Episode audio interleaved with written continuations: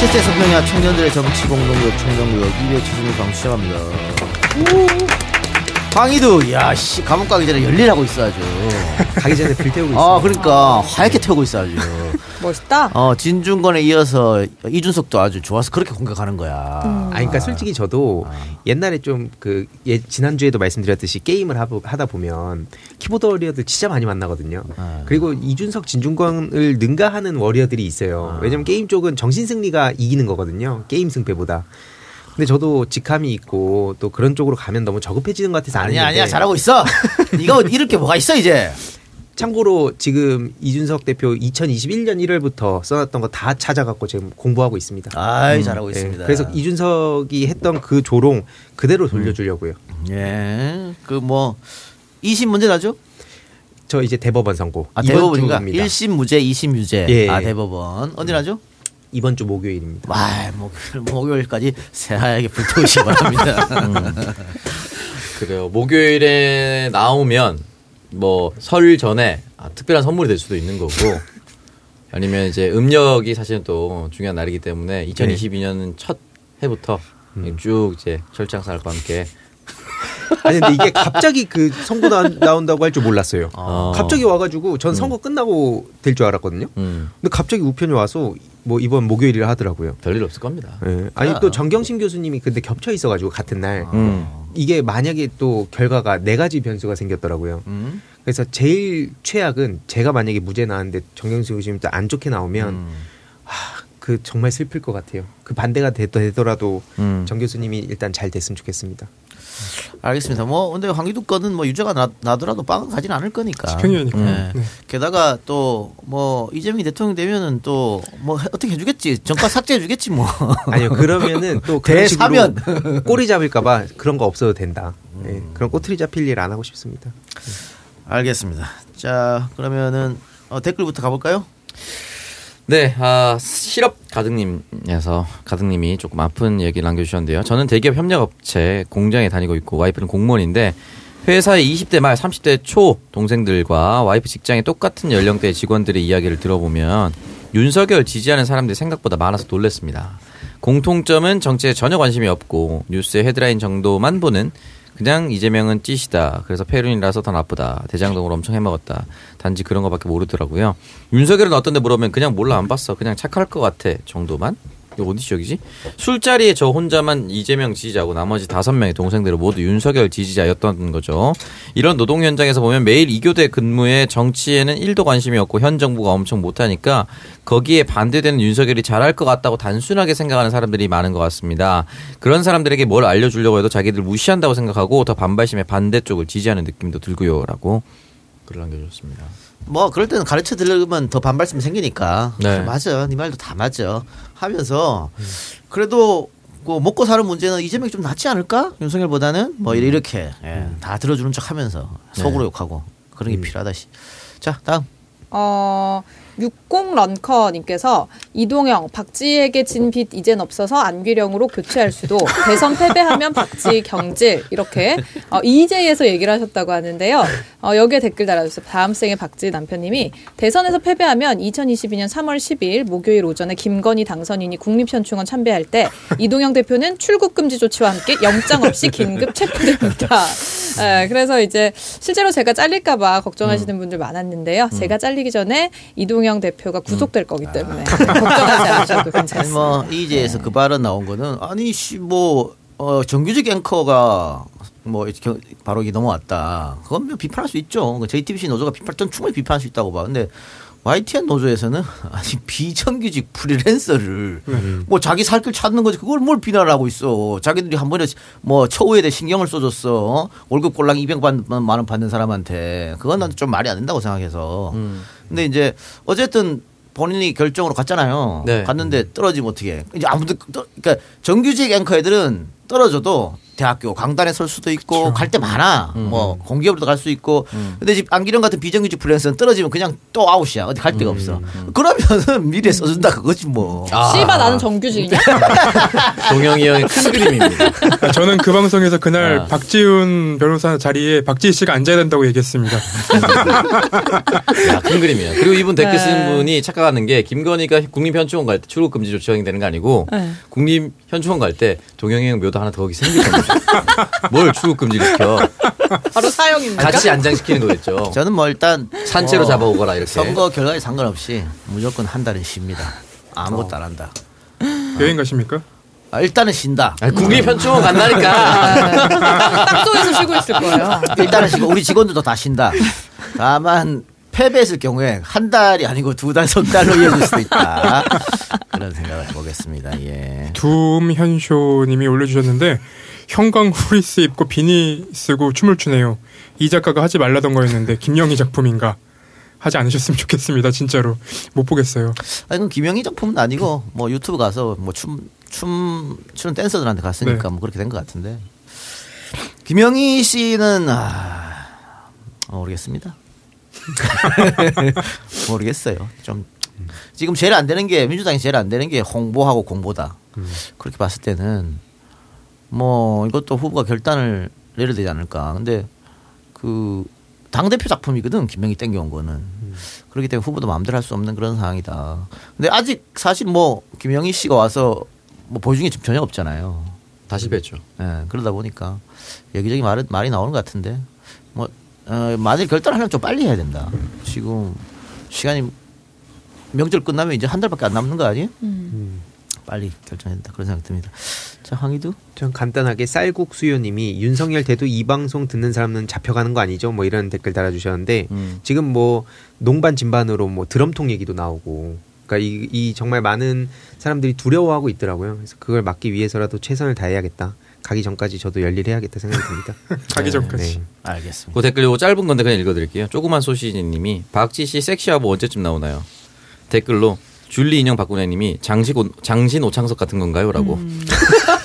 기린이죠, 기린. 네, 약간 유능한 윤석열 뭐 이런 느낌이죠. 네. 그러니까요. 평생 용부하지 못하는 이재명 이런 느낌입니다. 불가능한 얘기죠?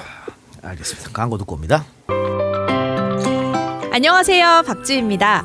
입맛 까다로운 제가 겨울이 되면 항상 즐겨 먹는 과일이 바로 제주 영농원의 레드향 그리고 천혜향인데요.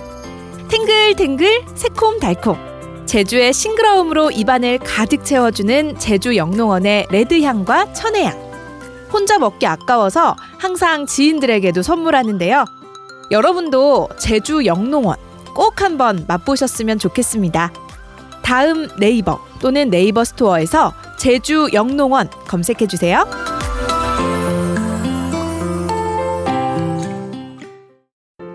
안녕하세요, 여러분. 손문선입니다. 제가 매일 아침 먹는 게 있는데요. 일어나자마자 뭘 먹어요? 그럼요. 아침에 마시는 은하수 사과즙 한 잔. 아침 사과는 금사과. 모르세요? 사과즙엔 설탕이 많이 들어간다던데. 음, 아니에요. 물 한 방울도 넣지 않은 100% 순수 사과즙. 은하수 사과즙이라고요.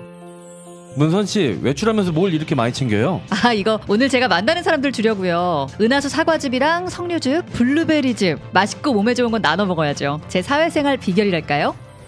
소백산 국립공원 청정지대에서 생산된 농특산물들을 영주 은하수 사과에서 만나보세요. 어, 엄마. 내가 보내준 사과 어디서 샀냐고? 아, 그거. 포털에서 영주 은하수 사과를 검색하세요. 첫 번째 광고입니다. 2022년 기다리던 제주 영농원이 다시 찾아왔습니다. 품질 좋은 제주 영농원의 천혜향, 레드향을 소개합니다.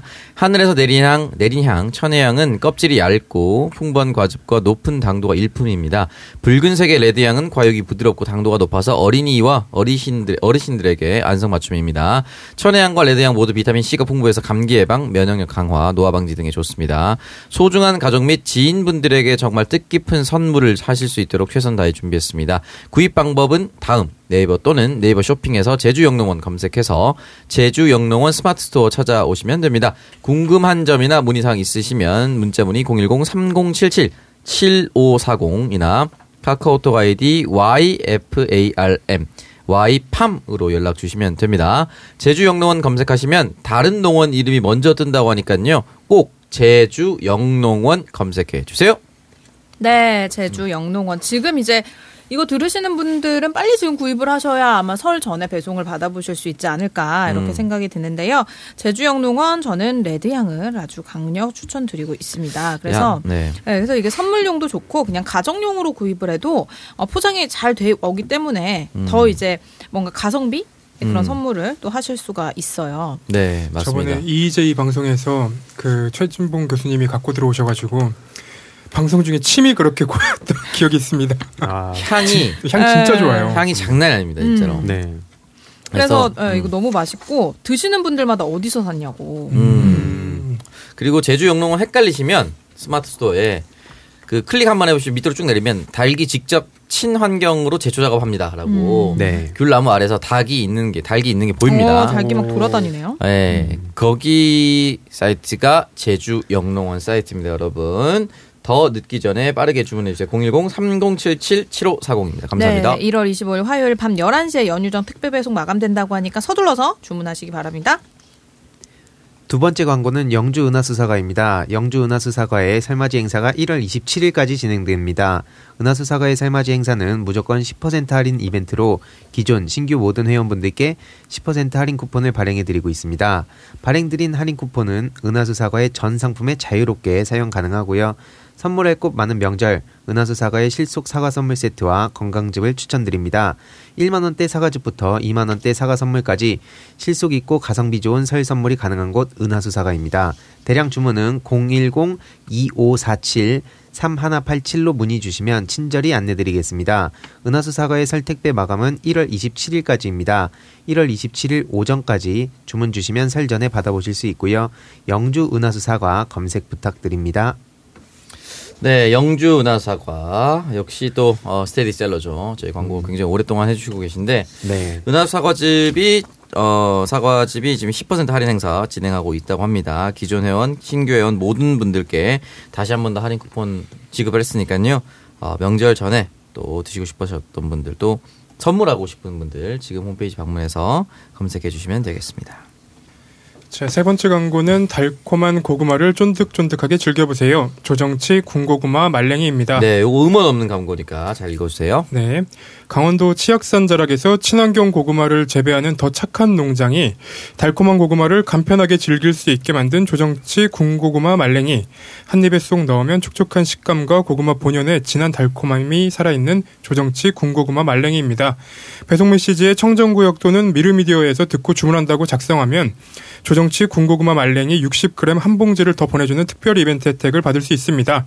그리고 하나 더, 더 착한 농장의 설날 맞이 특별 이벤트 2월 4일까지 60g 20봉에 5만 5천 원이던 조정치 군고구마 말랭이 세트를 4만 9천 원에 구매할 수 있는 할인, 이벤- 할인 이벤트가 진행됩니다. 설날을 맞아 고마운 분들에게 건강 가득한 선물을 준비 중이라면 이번 기회에 구매를 하시면 좋을 것 같습니다. 이름만큼 맛도 가격도 더 착한 조정치 군고구마 말랭이 조정치 고구마 스마트 스토어에서 확인해 주세요. 어, 이거 네, 조정치 군고구마 말랭이 이것도 아기 있는 집에 선물하면 좋을 것 같아요. 네. 이거 진짜 달고 맛있는데 이거 읽다가 또 침이 고이네. 음. 아, 진짜 맛있습니다. 네. 김태형 기자도 좋아하시죠? 네, 이거 진짜 좋아합니다. 네, 실제로 그 옷 벗으면 아기 상태라는 얘기가 있어요. 더욱더 좋아한다는 얘기가. 피부가 아기고요. 네. 다- 다른 건 다 어른입니다. 네. 정말 말랑말랑한. 그래요. 하체 18 어른, 우리 김태현 어린이가 아, 굉장히 좋아한다는 네. 얘기를 들었고, 아, 사실은 이 굉장히 그냥 뜯어먹기도 굉장히 편하고, 음. 간식 대용으로 드시기도 좋고, 또 열량도 그렇게 또 높지 않은 것 같은데, 또 달달하고, 근데 또 너무 달지 않아서 또 물리지 않는. 네, 그리고 이제 고구마 말랭이 치아에 붙어서 좀 되게 음. 먹기 부담스러워 하시는 분들 많은데, 조정치 군고구마 말랭이는 진짜 부드러워서 전혀 그런 걱정 없이 드실 수가 있습니다. 고구마도 이제 친환경 고구마만을 사용을 해서 어린 아이들에게 줘도 좋으니까요. 어, 나도 먹고 주변에도 선물해 보시기 바랍니다. 조정치 군고구마 말랭입니다. 자, 아, 오늘 이재명 후보가 어, 자신의 어, 제2의 고향이기도 하고 정치적 고향이기도 하죠. 또 청소년기를 자랐던 곳이기도 하고 성남에 방문했는데 첫 번째는 어, 이낙연 전 대표가 와서 좀 강한 워딩으로 이재명 힘을 실어줬다. 뭐 그런 거고 두 번째는 오늘 연설하면서 어, 폭풍 오열 음. 아. 그동안은 애써 눈물을 나와도 좀 참는 거였는데 오늘은 그냥 시원하게 폭풍 오라면 터뜨렸다. 아 이런 걸 내가 바라는 거였다. 좋았어. 거기다가 이제 좀 가족 좀 이제 제발 좀 그거는 좀 그만하자. 근데 그 오늘 어 중앙일보에서도 좋게 실어줬더라고 그거를. 그리고 포털에 막 올라 일면에 막 다 올라갔어요 그게. 그래서 뭐 이런 건 나쁘지 않다. 오늘 여러 개 나왔는데 어 오늘도 큰절 했죠. 그 사죄절 네. 올렸고 네. 또 7인회 멤버들이 음. 어, 임명직 맞지 않겠다. 뭐 이런 것들 다 지금 위기를 느꼈기 때문에 이제 이런 게 나오는 거거든. 뭐 나는 뭐 측근들이 임명직 안 맞겠다 이게 뭐 과연 도움이 될지는 잘 모르겠어요. 얼마나 플러스 알파 될지 모르겠지만. 7인회 이런 얘기를 굳이 7인회라고 명명하는 거 그러게요. 자체가 좀그 별로지. 바보들이지 씨. 응. 없었다며 7인회 씨. 윤회관 같잖아요 느낌 있고. 근데 약간 뭐 그게 올라왔을 때 역시 실인의였구나라고 얘기 듣긴 했지만 그래도 뭐든 본인들이 예, 안 한다고 먼저 얘기해야 또 다른 민주당 내 기득권도 포기하지 않을까라고 생각하지 않았을까 많이 보듬어 준다면 근데 뭐 86 용태론까지 나왔는데 이제 그건 안될 것 같아요. 아 하면 좋지. 근데 김종민 의원은 어떤 이유로 그렇게 했을까요 혼자 몰라. 그냥 진짜 한 두 자릿수. 두 자릿수 사람만 쭉, 한 10명만 딱 서가지고, 10명도 필요 없다. 8명만 쭉 서가지고, 다음 총선 불출마한다. 그러면 좀 판택이 달라지지. 근데 그러, 그렇게 할 사람이 있을까? 없다고 봅니다. 어, 힘들어요. 자기 기득권을 내려놓는 건 쉬운 게 아니에요. 그러니까 정치를 왜 하려고 하는지를 뭐 여야를 떠나서 좀 본질적으로 생각을 해봤으면 좋겠어요. 자기가 꼭 그 자리에 있어서 꼭 그 역할을 해야 된다면 뭐 86이 아니라 뭐 86세라고 해도 전 당연히 뭐 기꺼이 그 응원할 수 있는데 그냥 굳이 자기의 기득권 혹은 뭐 명예 이런 걸 위해 가지고 정치하는 사람들 보면 솔직히 같은 당이라 최대한 말을 아끼지만 지금 시점에선 더 이상 말을 아끼는 게 답이 아닌 것 같다. 그 용태론을 얘기를 시작으로 좀 앞장서서 내부에서 음. 그 말씀하신 대로 자발적으로 먼저 내려놓는 사람들이 나왔으면 음. 좋겠습니다. 지금 당 망친 것도 그런 사람들 영향이 없다고 볼 수는 없잖아요, 솔직히.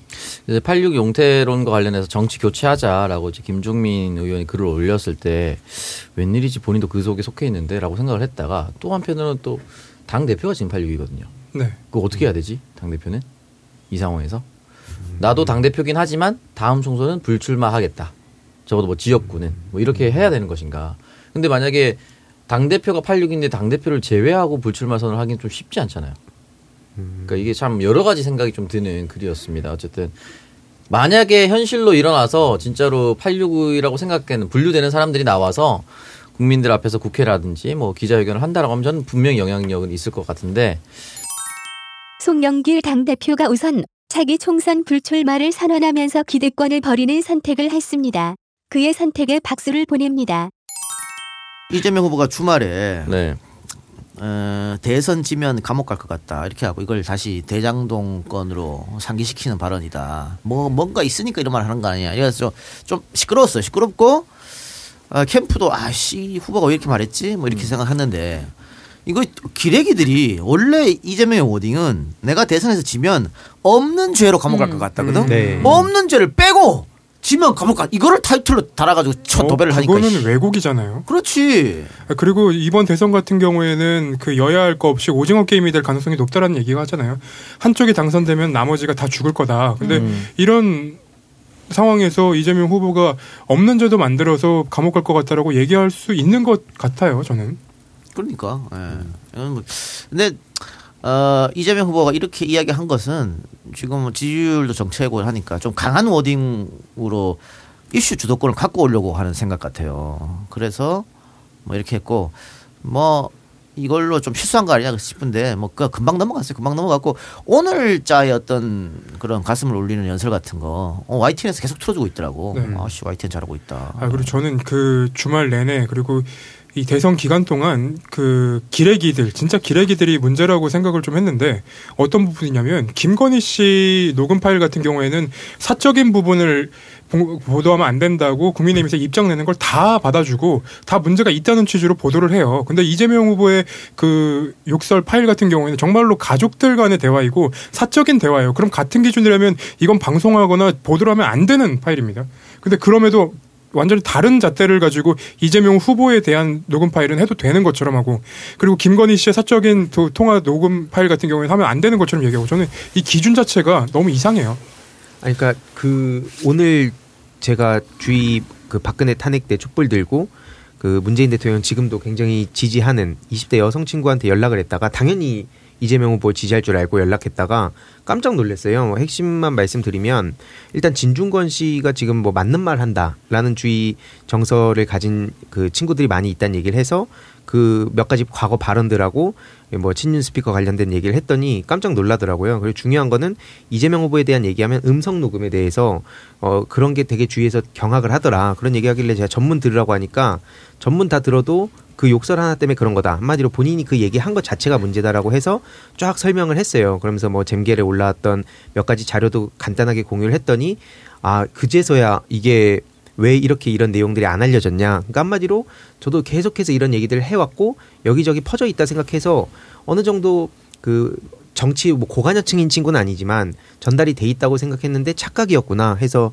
이후로 주위에 20대, 30대 여성 친구들한테 여기저기 연락 다 돌려보고 있거든요. 그러니까 주위에 한번 이를 계기로 설날 뭐 안부 인사차 연락을 해보시는 것도 좋을 것 같아요. 정말 놀랬습니다.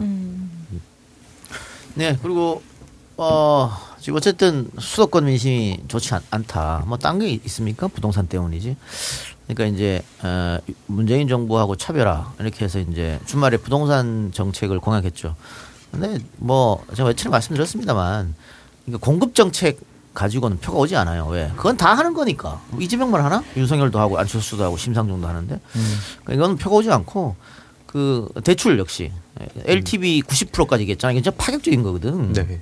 생애 최초 주택 구입자에게 파격적인 거니까 이걸 좀 홍보를 했으면 좋겠는데 이것도 좀 제대로 홍보가 안 된다. 그러니까 언론도 지금 다 311만 원 공급 이것만 중점으로 다루고 저 제목에 달았어요. 근데 국민들한테 움직이는 건 311만 원 공급이 아니고 LTV 90%야. 네, 그게 제일 크죠. 특히 서울 지역이 민심이 부동산 때문에 안 좋은데 15억 이상 되는 집은 10원도 안 나오잖아요 대출이. 어? 이 상황 이 상황에서 90%까지 얘기하면 당연히 다들 좋아하지. 이걸 좀 많이 좀 얘기했으면 좋겠다.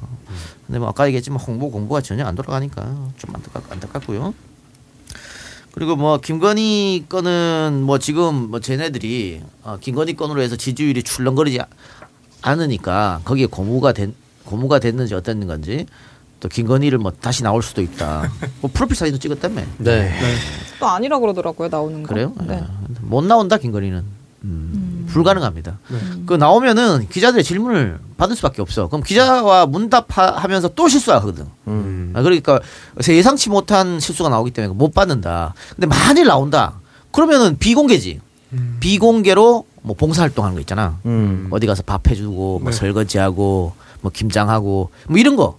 그거를 이제 사후에 공개하는 거지. 음. 그런 식으로 사진은 한두 컷으로 뭐 하, 하면 했지. 직접 공개적 공개적으로 나오기는 어렵다. 예.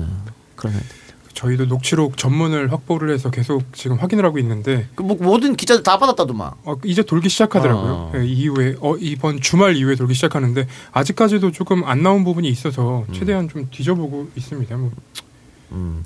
거기다가 지금 어, 유승민하고 홍준표 이야기를 했잖아요. 네. 네. 유승민, 홍준표도 굿한다. 음. 그래서 두 사람이 발끈해갖고 SNS에 뭐 글 썼는데, 어, 뭐 국민의힘 관계자들 오늘 워딩 보면 김건희가 그럼 그거 어떻게 알았냐? 네. 아 정치권에서 뭐 돌아다니는 소문을 들었겠죠 이런 식이야. 웃기고 자빠졌는데 정치권에 그런 소문이 어디 있어? 아 아무것도 나온 거 없어요. 아무도 몰랐어요. 음.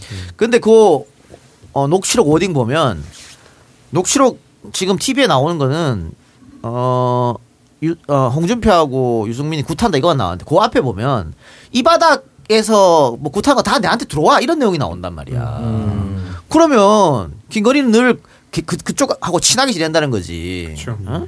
그리고 녹취록 내용 보면은 건진법사나 이런 사람들 그 자기들은 그냥 스쳐가는 인연이다. 네. 아예 뭐 모르는 사람들이다 얘기하는데 지금 보도를 통해서 보면은 이전부터 알고 있었다는 내용들도 속속들이 나오고 있어서 네. 거짓말하고 있다라는 부분들도 지금 입증이 될 것 같고요. 그리고 수사 관련한 내용들도 녹음 파일에 있어요. 그래서 그 부분도 아마 조금 더 기사가 되고 나면은 어, 국민들이 좀 궁금해하시는 분들이 좀 속 시원하게 그러니까 나오지 않을까. 오늘 음. 로컬 뉴스에서 삼부특원 거 다뤘잖아요. 그 윤석열이 삼부특원 그 당시 주인 검사였는데 삼부특원만 쏙 빼서 봐주게 하고 나머지는 다 처벌했다.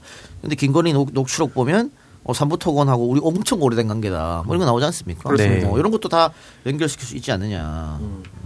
그러니까 이게 저도 선거가 당연히 네거티브로 가면 국민들이 피곤해하고 민주당에도 좋지 않다고 생각은 하는데 어 뭐 사생활을 캔다든지 그거 가지고 우리가 너무 몰입되고 그 안에만 그러면서 이재명 후보가 가려지는 건 저도 반대하는데 말씀 주셨듯이 이런 몇 가지 문제 될 만한 것들 혹은 법을 어긴 거 아니냐라는 의혹 제기라든지 이런 건 충분히 해야 된다 생각하거든요. 근데 그거를 이분법적으로 그냥 포지티브냐 네거티브냐 이렇게 볼 사안도 아니고 사람들 관심사는 다 지금 A에 몰려 있는데 우리만 B를 외치고 뭐 좋은 정책 얘기한다고 해도 아무리 그 알려도 저는 의미가 없다. 그래서 그 이재명 후보를 향한 악마화 그런 프레임을 어떻게 제거할 건지 그러면서 저들의 민낯도 알리고 그걸 또 우리가 또 포지티브와 뭐 공약과 메시지를 어떻게 전할지를 좀 역할 분담해서 체계적으로 움직일 필요가 있다 생각하는데 아니 저기는 다 죽은 것도 꺼내 가지고 네. 다시 지랄하는데 뭘 선비질 하고 있어. 씨. 야, 그러니까요. 야 권지웅이야?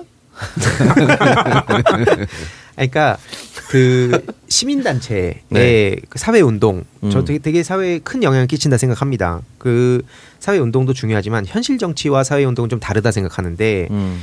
우리가 이렇게 열심히 하면 진정성 알아주겠지. 근데 열심히 하는 거 솔직히 말해서 진정성 열심히 하고 이런 것들은 국민들이 어떻게 판단하겠습니까? 그거를 저쪽도 열심히 한다 할 거고 실제로 다들 열심히 할 텐데 음. 그러니까 그 진정성과 뭐 열심히 노력한다는 걸로 어필할 게 아니라 어떻게 국민들에게 이런 소식들을 최대한 그 간략하게 핵심적인 내용을 전하면서 어, 마음을 움직일 수 있는 카드들을 만들 것이냐. 아까 뭐 LTV 90%라든지 이런 거.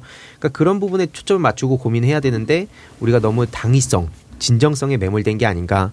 근데 뭐 저도 계속 얘기해도 안 되더라고요. 아니 그 사회 활동을 하고 시민 단체 활동에 대해서 뭐 나쁘게 보거나 그렇게 부정적으로 말하는 게 절대 아닙니다. 맞습니다. 아, 다만 정치 현장에 왔을 때는 그 시민 단체에서 활동했었던 소중한 공약들이 있으면 그걸 밀어 올려서 홍보하면 되는데 싸우지 않으려고 하거나 네 나의 진정성이 무조건 좋은 결과로만 이루어진다고 하거나 뭐 인간의 본성이 너무 선하다고만 생각한다면 지난번에 부동산 투기 서유는 왜 일어났습니까? 음. 그러니까 상승 욕구를 인정해달라고 이 얘기를 계속해가고 앉아 있는데 캠프 내부에서 아름다운 얘기만 하면은 재보궐선거 결과가 나오는 거죠. 그러니까 개인이 빛나는 거고 음. 그렇게 되면은 예를 들어서 유튜버들은 뭐가 되는 겁니까?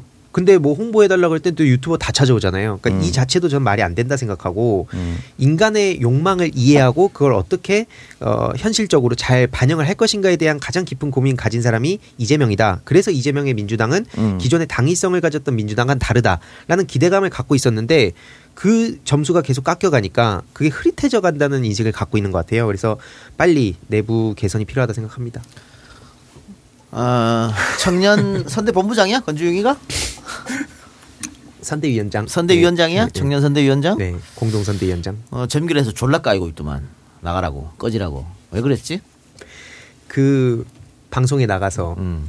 뭐 김건희 녹취록 주위에 피로해 한다, 피곤함 느낀다는 식으로 얘기했는데 어떤 의도로 그런 얘기를 했는지 그게 뭐 중요할 수도 있지만 결국에는 정치인이라는 것은 대중들한테 자신의 생각을 온전하게 전달하고 가끔씩은 당을 위해서 좀 때려 맞을 때도 필요하다 생각합니다. 근데 나는 다르고 나는 뭐 이렇게 열심히 하고 있고 그러니까 우리는 서로 좋은 경쟁하자라고 했는데 상대는 칼 뽑아가지고 애초에 그러니까 정치 자체가 총칼 없는 전쟁인데 그런 얘기 한다고 저쪽에서 아 그럼 우리 포지티브로 하냐 그것도 아니잖아요. 그러니까 제발 현실 정치로 왔으면 현실 정치에 맞는 행동 해야 된다. 그럼 권지웅 입장에서는 진중권 이준석 하고, 하고 지금 개싸움 하고 있는 황유도 꼴보기 싫겠네. 아 저 싫어하는 사람 되게 많아요 솔직히.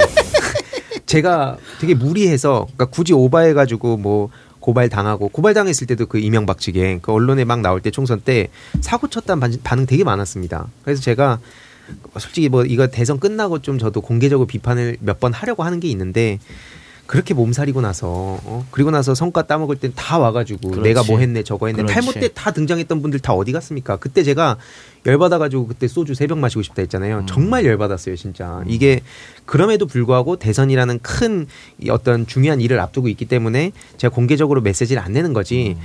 페북에다가도 글 쓰려는 거 진짜 수십 번 썼다 지었다 합니다. 아, 좀 제발 정신 차렸으면 좋겠어요. 탈모 공약 터지니까 다 지들이 했다 그러더라고.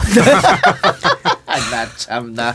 아니 지금 이제 설 연휴가 지금 코앞인데 지금 이런 상황으로 그설 연휴 직전의 분위기가 이제 결과를 결정한다. 이렇게 얘기 이 작가님도 그렇게 얘기하셨잖아요. 근데 지금 이런 상황에서 민주당이 뭔가 나이브하게 이렇게 계속 있어도 되는 것인가 네, 이런 이게 답답함이 좀 왔다 갔다 하죠. 하는데 권지웅 지금 위원장이 연합뉴스 나와서 이제 그 얘기 했다는 거 아니겠습니까? 이제 그만했으면 좋겠다라고. 근데 예를 들어서 민주당의 전선이 이걸 공격을 하고 있는데 혼자서 안 하겠다라고 얘기하면은 뭐야? 혼자만 공격을 한 거야? 뭐야? 그러면 공격하고 있는 사람 뭐가 되는데 그러면? 일단 이게 첫 번째 문제라고 생각이 들고 두 번째는 뭐냐면 공격 그만했으면 좋겠다라고 하면서도 똑같은 방송에서 도이치 모터스 주가 조작이라든지 허위 이력 이런 부분은 좀 따로 분명하게 다루어야 한다라고 얘기했거든요. 근데 국민들 입장에서 도이치 모터스가 잘못했다라는 걸 알긴 하겠지만 그것이 불법의 흐름을 이해하려면 굉장히 어렵습니다. 근데 네. 손바닥 왕자가 너무 직관적으로 잘 먹혔고 이런 사람들은 또 낚여, 나라를 맡기면 안 된다는 그것 때문에 하고 있는 거 아니에요? 음. 그러면 다 하지 말자고 하든가. 음. 하나만 하고 본인이 꽂힌 건 하자고 하고 남들이 꽂힌 건 하지 말자고 하고 이러면 어떡하자는 거예요 그러면. 정치인들이 진정성 얘기를 좀 안 했으면 좋겠어요. 진정성 없는 사람들이 어디 어디 있습니까? 김건희 씨도 진정성 있고요.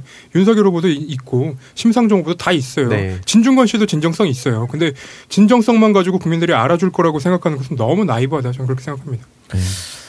예. 그 아까 뭐 홍준표 어 유승민 이야기 했는데 오늘 또 그 윤석열 후보 쪽 김용남 전 의원이 MBC 시선 집중 가가지고 빨간 팬티. 어 홍준표 오늘 뭐 어. 빨간 빨간 팬티도 입는다고 그렇게 얘기했거든.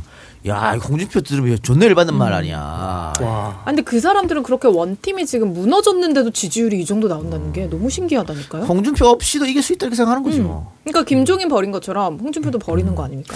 근데 그 홍, 오늘 보도 내용 보면 홍준표 후보 아니, 홍준표 의원 측이 경선 때 윤석열 어, 후보 쪽이 자신한테 살 날리는 그런 동영상을 확보했다 이런 게 들리거든.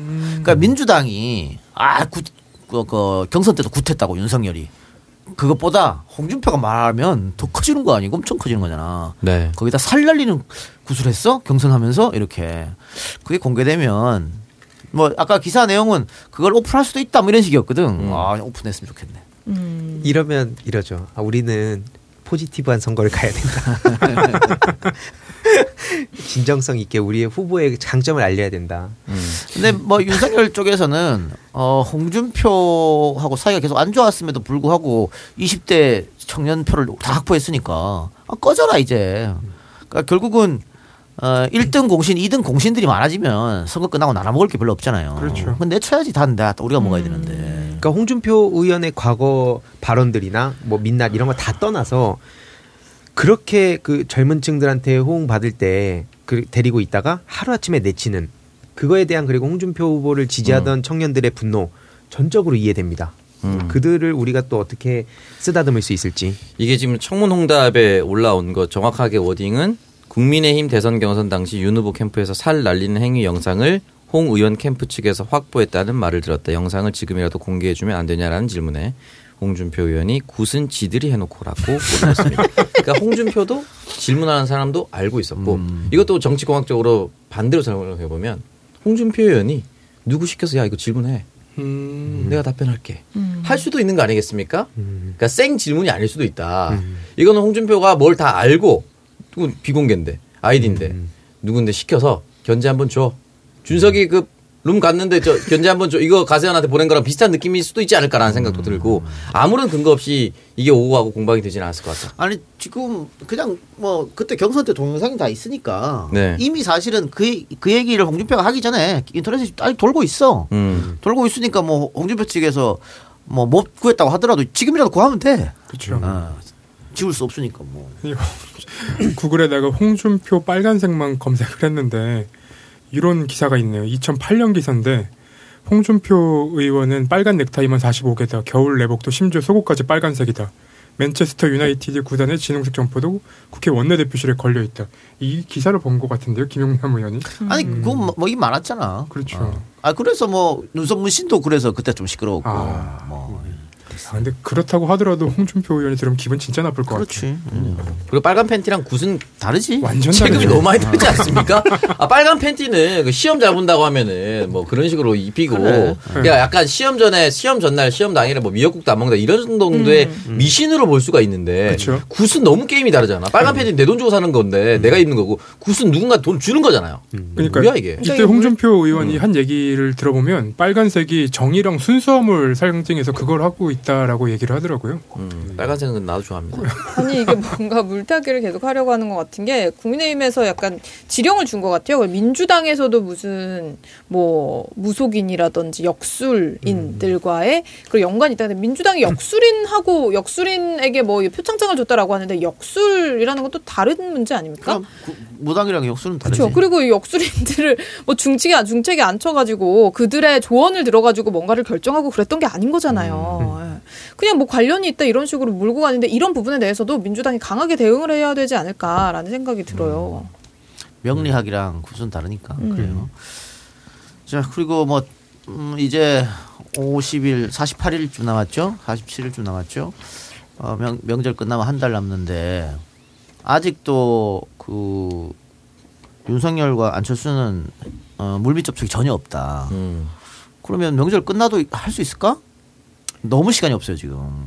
할 거면 사실은 지금 지금부터 해야지. 만약에 시나리오를 좋게 쓴다면 이렇게 싸우는 척하면 사실은 물밑으로 다 하고 있는 상황. 그렇지. 이어야만 될 텐데 음. 지금 언론에 공개된 설전을 보면은 물밑에서 접촉을 하지 않는 어. 듯한 진짜 가그세우거든요. 아니 거기다가 그 룰 세팅을 해야 될 거 아니에요. 그렇죠. 그게 한 번에 끝나는 게 아니야. 한 1차, 2차, 3차 음. 엄청 오래 해야 되거든. 음. 서로 서로 유리한 쪽으로 땡기기 위해서. 음. 그럼 언제 하겠다는 건지 잘. 저는 뭐 이렇게 사자 구도로. 그래도 뭐 인터넷에서는 바깔 때 아까 왜 우리 댓글들 어, 오창석 씨가 읽어줬습니다만은 이재명 찍어라 윤석열 찍는다는 사- 사람한테 그거 안 먹힌다. 차라리 안철수를 찍자고 설득을 해라. 안철수 상임 선대위원장이 이제 최진석 음. 예, 서강대 철학과 명예 교수가 네, 이분이 이제 단일화를 안 하는 전제로 합류를 음. 했다고 하네요. 음. 안철수 선 단일화 없다. 아, 완주한다는 전제로 합류했다. 음. 라고 하면서 이 최진석 교수는 안철수에 대해서 우리나라를 미래로 끌고 갈 수 있는 역량이 있는 분이고 정직한 분이고 소상공인을 잘 아는 분이다. 라고 인터뷰를 남긴 거 보니까 이 캠프도 오래 못 가겠네요. 뭐 아니라 아. 얘기하는데 뭐. 아, 그 사실 저는 뭐그 그 상하탑이라고 하는 대학 최일선의 교수님들 중에 소중한 의견을 줄 수 있다고 생각합니다. 음. 근데 아까 전에 우리가 잠깐 시민단체 언급했지만 네. 시민단체, 학계, 음. 교수는 개싸움을 하는 정치판에서 버티기 힘들어요. 음. 쉽지 않습니다. 이 네. 사람도 설득, 그러니까 진정성 있게 다가가려면 네. 우리가 다섯 명 토론하잖아요. 네. 황희도 씨도 설득하고 갑자기 동영이 반대. 그럼 이 얘기 끝까지 듣고 반 들어주고 설득하고 이러다 시간 다 가거든요. 네. 가끔은 정치는 네. 쌩까고 가거나 네. 음. 박사를 내고 가거나 이렇게 해야 되거든요. 이거 아름답게만 보면은 왜 교수 출신들의 장관들이 판판이 이번 정권에서도 깨졌습니까? 음. 다 이유가 있는 겁니다. 그러니까 이런 아름다운 얘기하는 거 보니까 완주를 하실 수 있을 것 같네요. 지금 말씀하신 게 지금 우리 당의 좀 젊은 친구들 사이에 회의 과정이 아닌가 생각합니다. 아, 민주주의 좋죠. 저도 민주주의 되게 좋아합니다. 네. 근데 선거는 코앞으로 다가왔는데 음. 민주주의 모든 의견 경청하고 수평적 리더십하고 음. 시간 다 가고 있고 그래서 이게 늘 매머드 선대위의 한계입니다. 그러니까 네. 처음에 매머드 선대위 꾸렸다가 움직이지도 못하고 이러지도 못하고 저에게 이 얘기 다 듣다가 다 무너져서 이재명 후보가 혼자 뛰어들어서 갑자기 사무실에서 큰절하고 사과하고 윤호중 그때 원내대표 앉아 있었고 그때 네. 확, 확 바뀌지 않았습니까? 맞습니다. 그렇게 날렵하고 쇄신하게 쇄신해야 돼요. 음. 김종인 선대위원장 날라와서 화면 다시 안 알겠지만 기동대 만들어야 된다. 뭐 이렇게 얘기하지 않았습니까? 네. 저는 다시 한 번 더 기동대 해야 된다. 음. 아, 남은 기간이 44일. 오늘 저희 녹음일 기준입니다. 44일 남았지만 아직까지 조금 더 노력해 볼 수 있다 생각합니다. 자, 어, 박근혜가 뭐 2월 달에 움직일 수도 있다. 뭐 이런 얘기도 슬슬 나오는데 저는 나쁘지 않다고 봅니다. 박근혜 움직이는 게. 오히려 윤석열을 윤석열- 돕는다는 건가요? 그 뭐 지금 뭐 윤, 간접적으로 윤석열을 뭐 지지할 할 게 아니냐 뭐 언론 보도는 그런데 전 반대일 수 있, 있다고 보거든. 아니, 윤석열이랑 박근혜랑 악수하는 장면만 나와도 내부 분열이 엄청날 것 같은데요, 저는. 아니 조원진이 그렇게 쫓아다니면서 똥 뿌리고 다니는데. 아, 그러니까 오히려 어, 오히려 반대일 수도 있다. 지금 뭐 그러니까 어, 유경수 생가 있는 옥천 방문한다거든. 그러니까 충청도 표심이 음. 좋았었는데 지금은 좋지 않다 이재명한테. 음. 그래서 박근혜가 해서 뭐 그 윤석열 공격하는 그런 워딩만 한, 한마디 보여줘도 좀 어, 충청 민심이 좀 바뀌지 않겠느냐. 뭐 거기다가 또 박근혜가 언론에 이렇게 자꾸 나오면 그 촛불 민심들이 지금 다 흩어져 있잖아요. 네. 하나로 다시 뭉칠 가능성도 있다. 그래도 박근혜 등장은 여러모로 나쁘지 않다고 저는 봅니다. 그래서 만약에 선언을 하면 선언한 대로 다시 탄핵 세력과 결탁한다. 음. 라는 게 또 될 수도 있고. 음, 일단 그러니까 EJ 전법으로 무조건 등장하면 나쁘지 않다. 저도 이준석 씨가 바로 떠오르더라고요. 왜냐면 그렇게 박근혜 두 시간으로 시작해서 음. 지금 뭐 탄핵의 강을 건넜다 나름 뭐 그렇게 얘기했는데 어쨌든 또 다시 그러면은 붙는 건데 계속 보고 1.4 하겠습니다. 근데 박근혜가 그 검사 출신들을 진짜 안 좋아할 것 같아요. 그 깜빵에 있을 때 그 황교안이었죠. 법무부 장관이 황교안일 때 거? 책상 좀 넣어달라고 했는데 책상 안 넣어주고 얼마나 치를 떨었을까요? 음. 속마음으로는 윤석열 총장 나도 빵에 갔으니 너도 빵에 가야 된다는 생각을 하고 있지 않을까요? 니빵 내빵 너도 한번 가봐라. 어 떻게 될지 모르겠지만 황희도 씨가 고개를 못 드는데요. 빵 네. 얘기만 나오고. 아이 황희도 씨는 아니잖아요. 빵 얘기만 하면 뭐가 내 집 같아가지고. 내 집 마련의 꿈. 이거 듣는 분 중에 즐거운 곳에서는 날 오라하여도 아 이게 이렇구나. 내실 곳은 작은 집 빵뿐이라네. 아, 목요일에 빵에서 황희도 씨한테는 LTV를 100% 완화해준다고 합니다. 그냥 몸만 들어오면. 된다고. 어, 어. 아 고맙네요. 공공임대죠. 공공임대. 그러니까 하나- 밥도 주잖아 기본 배식. 그 옛날에 인스타 글 있는 거 저한테 다 보내주시면 제가 사례를 하겠습니다. 네. 아이디를 바꾸겠습니다. 아니 이제 거기 가면 이제 범털 개털로 나뉘잖아요. 아 이어갑니까? 네. 황희도 범- 범털이지. 범털이면 진짜 아- 아무것도 안 해도 엄청 대접받습니다. 음. 어. 안 괴롭혀. 개꿀주네요. 어. 제가 범털 되도록 엄청 넣어놓겠습니다. 한도가 한도까지 넣어놓겠습니다. 이 지금을. 예. 그걸 아, 그걸로. 그걸로 우리 빵 동기들 뭐 참치 캔도 사주고 햄도 어. 사주고 막 해. 옷도 막 사주고 딱 이렇게. 예. 오. 오, 좋겠다. 저도 월 50씩 보내겠습니다. 전 30? 저는 10씩 보내겠습니다. 거리 순서대로. 어. 아, 여기만 거의 아. 100만 원이네.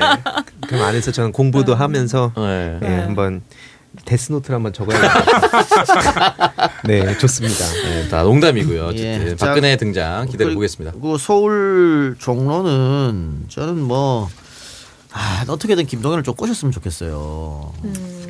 꼬였으면 좋겠어요, 저도. 예, 그래서 아, 김동연 씨도 뭐 어차피 문재인 정권에서 임명된 사람이 문재인 정권에서 출세한 사람 아닙니까? 어? 음. 부총리가 시켜줬잖아. 네. 그러면은 함께 그 지금 뭐 본인 뭐 1%도 안 나오는데 음. 그거 가지고 뭐 어떻게 하겠다는 거야. 근데 여당이 이제 김동연 후보가 이재명 후보에게 회동을 제안을 했잖아요. 국가 음. 문제로 토론 한번 해보자. 거기에 대해서 이제 진지하게 논의하겠다 어. 이렇게 얘기를 했잖아요. 그래서 그 두 사람의 토론하면 굉장히 고, 고 quality. 품 음. 토론이 나올 거예요. 음. 그거 한번 보여주고 나서 쓱 손잡고 함께 하는 거지 뭐 씨. 이거 아마 이제 김동연도 어, 뭐 굳이 따지자면 속마음에 완주하고 싶은 마음도 있겠지만 아, 돈이 어디 있어? 현실적으로 완주하기 어려우니 출구 전략을 짜야 되는데 네. 갑자기 찾아가서 나 단일화 해주세요 하면 안 되지. 음. 그러면 토론장으로 불러내서 나랑 얘기 한번 합시다.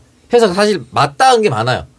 공무원 연공 서열제 폐지 얘기 계속 했었고요, 김동연이. 주 4일째 얘기 계속 했었습니다. 그러니까 이재명 후보랑 맞닿은 부분이 있으니까 이 부분에 대해서 이거저거 좀 얘기를 하다가 이런 부분 저희가 좀 잘 맞네요 하고 끝나고 두 사람 분위기 좋으면 자연스럽게 함께 할 수 있는 모습이 되지 않을까. 김동연은 완주 못해요. 돈이 없어서 완주 못해요. 아니 한한달 전에도 김동연 후보가 이재명 후보, 윤석열 후보 두 명한테 다 토론회를 제안하지 않았습니까? 음. 근데 윤석열 답이 없었죠. 유성일 어차피 안 해줄 거니까. 음. 네. 그래서 이재명이 1대1 토론에서 주가를 좀 띄워주고, 띄워주고 나서 짱 이렇게 손잡는 모습을. 음. 그러니까 김동연 주가 띄워가지고 한 3%만 좀 만들어준 다음에 하나로 합치면 도움 될 거 아니야. 그럼요. 그리고 김동연이란 이미지가 문정권에 있긴 있었지만 그래도 나쁘지 않아. 내부에서 쓴소리 했었다. 음. 그래도 경제통이었다 이 얘기가 또 있었거든요. 지금 다 잊혀졌겠지만 신재민 사건이 한 번 또 있었죠 그때. 예, 그런 여러 가지 모습들 또 기억하시는 분도 있을 겁니다. 여러 가지로 뭐 김동연 활용 카드가 저는 충분하다라고 생각합니다. 송영길 대표가 종로 무공천을 선언했으나 김동연 카드는 무소속으로 출마할 가능성도 배제할 수 없습니다. 알겠습니다. 자 광고 듣고 와서 오창수 코너 갑니다.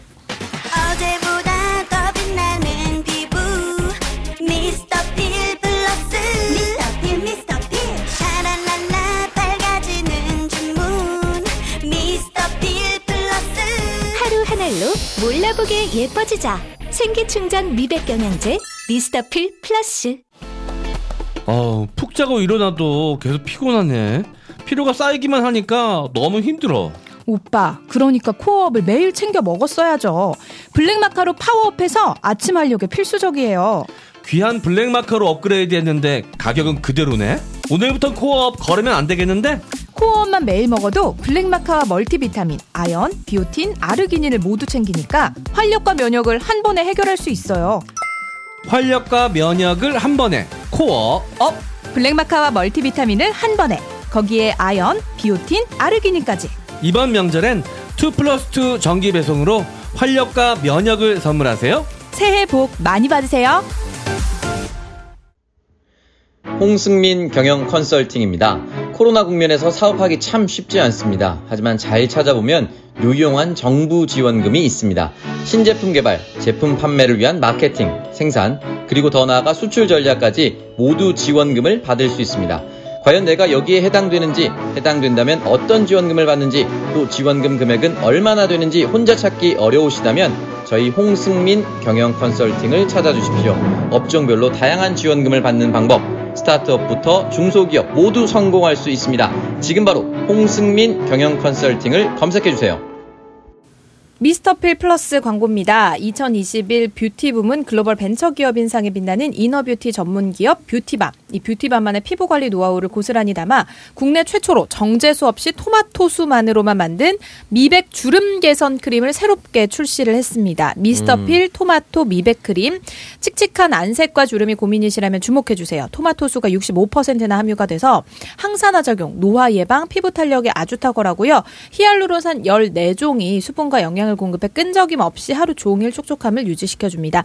여기에 자연 유래 식물성 오일 함유로 피부 장벽 강화와 유수분 밸런스 조절까지 출시하자마자 아주 폭발적인 반응 보이고 있는데요. 놀라운 피부 변화 여러분도 직접 느껴보시기 바랍니다. 2월 6일까지 런칭 기념 할인 이벤트 있고요. 명절 선물 패키지도 진행 중입니다. 다가오는 설날 미스터필 패키지로 소중한 분들께 감사한 마음 전해보시기 바랍니다. 여러분의 모든 날이 아름답도록 뷰티밤이 늘 응원합니다. 검색창에 미스터필. 네, 아 미스터 필 저 주름 개선. 네, 크림. 이거 다 써보셨죠? 네. 다 네. 받아보셨는데 저는 너무 이거 너, 좋습니다. 어, 너무 순하고 좋더라고요. 깜짝 네. 놀랐습니다. 그러니까 이게 먹는 걸로만 해서 inner beauty로도 충분한 효과를 보고 있었는데 음. 어, 미스터 필 그 토마토 미백 크림을 같이 발라주니까 안색이 정말 즉각적으로 환해지는 효과가 바로 나더라고요. 네, 맞습니다. 여러분들 꼭 한번 써보셨으면 좋겠고 이게 이제 목에도 발라주시면 너무 좋습니다. 음. 네, 오, 목주름 목에. 때문에 고민하시는 분들 네. 이거는 목에까지 꼼꼼하게 발라주시면 어. 주름 없이 밝은 피부를 가져보실 수가 있고요. 미스터 필 플러스 먹는 inner beauty 토마토 영양제도 같이 드셔보시면 더욱더 좋습니다. 두 번째 극찬받는 명절 선물 코어업 광고입니다. 코어업이 명절 선물로 극찬받는 이유는 코어업은 활력과 면역을 한 번에 챙기기 위해서 블랙마카 멀티비타민, 아연, 비오틴, 아르기닌을 최적의 비율로 함유했습니다. 또한 식약처에서 인정받은 건강기능식품으로 믿고 선물할 수가 있습니다. 코어업에서 명절을 맞아 추가 선물 증정 이벤트 준비했습니다. 이벤트 기간 중에 코어업 2 플러스 1 구매자 전원에게 코어 오메가 3가 포함된 선물 세트를 드립니다. 이번 명절엔 활력과 면역, 혈행 건강과 눈 건강까지 한 번에 선물하시기 바랍니다. 검색창에 코어업 검색해 주세요. 네, 네. 코어 명절 선물 세트로 지금 2 플러스 1 코어 구입하시면 코어 오메가3가 포함된 선물 세트로 받아보실 수가 있다는 거죠. 음. 이런 기회는 명절 아니면 만나볼 수가 없거든요. 네, 그리고 맞습니다. 코어 오메가3만도 너무나 많은 인기가 있기 때문에 음. 코어만 드시는 분들은 이번 기회에 2 플러스 1 구입하시고 코어 오메가3까지 같이 만나보시기 바랍니다. 네, 코어 오메가 3는 음. 또 루테인까지 포함이 되어 있어서 눈 건강에도 어, 굉장히 좋다고 하는데 루테인 또 따로 챙겨 먹잖아요. 그러지 마시고 코어 오메가 3로 어, 루테인과 오메가 3의 효과까지 혈행 개선까지 함께 어, 느껴보시면 좋을 것 같습니다. 네, 코어업 누적 판매량 24만 개에 빛나는 여러분의 야. 면역 지킴입니다. 여러분 코어업 많이 사랑 부탁드릴게요. 이번 광고는 홍승민 경영 컨설, 컨설팅입니다. 이번에 신규 서비스를 오픈했다고 합니다. 첫 번째, 수출 바우처 지원 사업으로 수출을 준비하시는 초보 기업부터 이미 수출을 진행 중인 기업을 대상으로 최소 3천만 원에서 최대 1억까지 정부 지원을 받을 수 있는 사업입니다. 두 번째, 제조 혁신 바우처 지원 사업입니다. 제조 업체들에게 최대 5천만 원까지 지원하는 사업으로 시제품 제작, 홍보, 컨설팅 이 세 가지를 한 번에 제공하는 사업입니다. 세 번째, 홍승민 경영 컨설팅 주력 서비스인 기술개발 R&D입니다. 올해 1차 접수가 시작됐습니다. 1차는 상담이 다 차서 더 이상 받지 않는다고 하니 2차 준비하시는 분들 연락하고 상담 받아보세요. 마지막으로 각종 창업 희망 하시는 분들도 상담을 받는 것과 안 받는 것에 큰 차이가 있으니 고민 중인 분들은 홍승민 경영 컨설팅으로 연락 주세요. 010-6742-1176 홍승민 경영 컨설팅입니다. 네, 홍승민 경영 컨설팅 이게 처음에 이제 사업할 때는 무조건 맨 땅에 헤딩하면서 뭐 손해도 보고 뭐 그러면서 이제 시작을 한다라고 하는데 네. 그렇게 컨설팅을 받으면 실패에 대한 위험이 없어지는 거잖아요. 네. 그렇죠. 이게 최소한으로 줄일 수가 있습니다. 어쨌든 컨설팅을 하신 받은 분과 받지 않은 분 차이가 많이 날 수밖에 없고 저번에도 댓글로 올라와서 제가 소개해 드렸었는데 내가 여기에 해당되는지 해당되지 않는지도 몰랐다고 합니다. 근데 아. 여쭤봤더니 사실은 해당 분야가 아니었는데도 불구하고 친절히 상담해 주셨다라고 얘기를 하셨거든요. 그러니까 내가 과연 도움을 받을 수 있는지 없는지 모르신다 라고 하면 일단은 연락을 해 보시고 분야인지 아닌지 확인 한번 해 보시고 해당 분야라고 하면은 정부 지원 제도의 모든 것 이런 식으로 또 블로그에 잘 나와 있으니까 지금 특히나 코로나19 또 추, 추가 세수도 많이 네. 어, 거쳐 있는데 이 부분까지 여러분들께 다 확인해서 알려드리고 있으니까요. 꼭 사업하시는 분들, 창업하시는 분들, 스타트업 하시는 분들, 또 작은 규모의 또 기업을 운영하고 계신 분들까지 모두 도움을 드리니까요. 홍승민 경영 컨설팅 많은 관심 부탁드리겠습니다.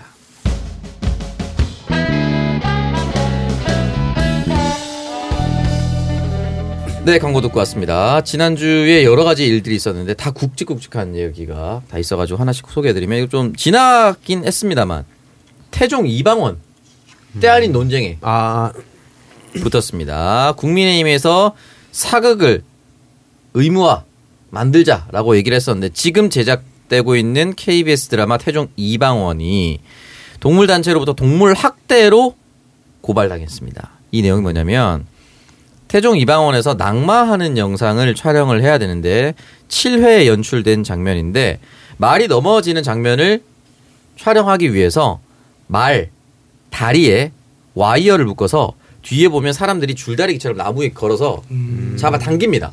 그럼 말은 이제 다니다가 달리다가 내 발에 걸려 있는 줄 때문에 꼬꾸라지죠. 그 네. 말은 죽었습니다. 어, 스턴트맨도 부상을 크게 입은 것으로 알고 있는데 이거는 너무 촬영장에서 동물을 전혀 신경 쓰지 않는 거 아니냐 라는 비판을 그 받았습니다. 외국 사례들이 영상으로 많이 올라오더라고요. 그래 음. 외국에서는 어떻게 찍냐면 말들을 교육을 시켜서 말이 넘어져야 될 때 진짜로 낙법하듯이 옆으로 넘어지더라고요. 그리고 다시 일어나요. 음. 그리고 배우들도 안 다치고 말도 안 다치고 그 배우들이랑 말이랑 결, 건강하게 이제 촬영을 끝내는 그런 영상들이 많이 올라오는데 그 한국이랑 너무 비교가 되죠.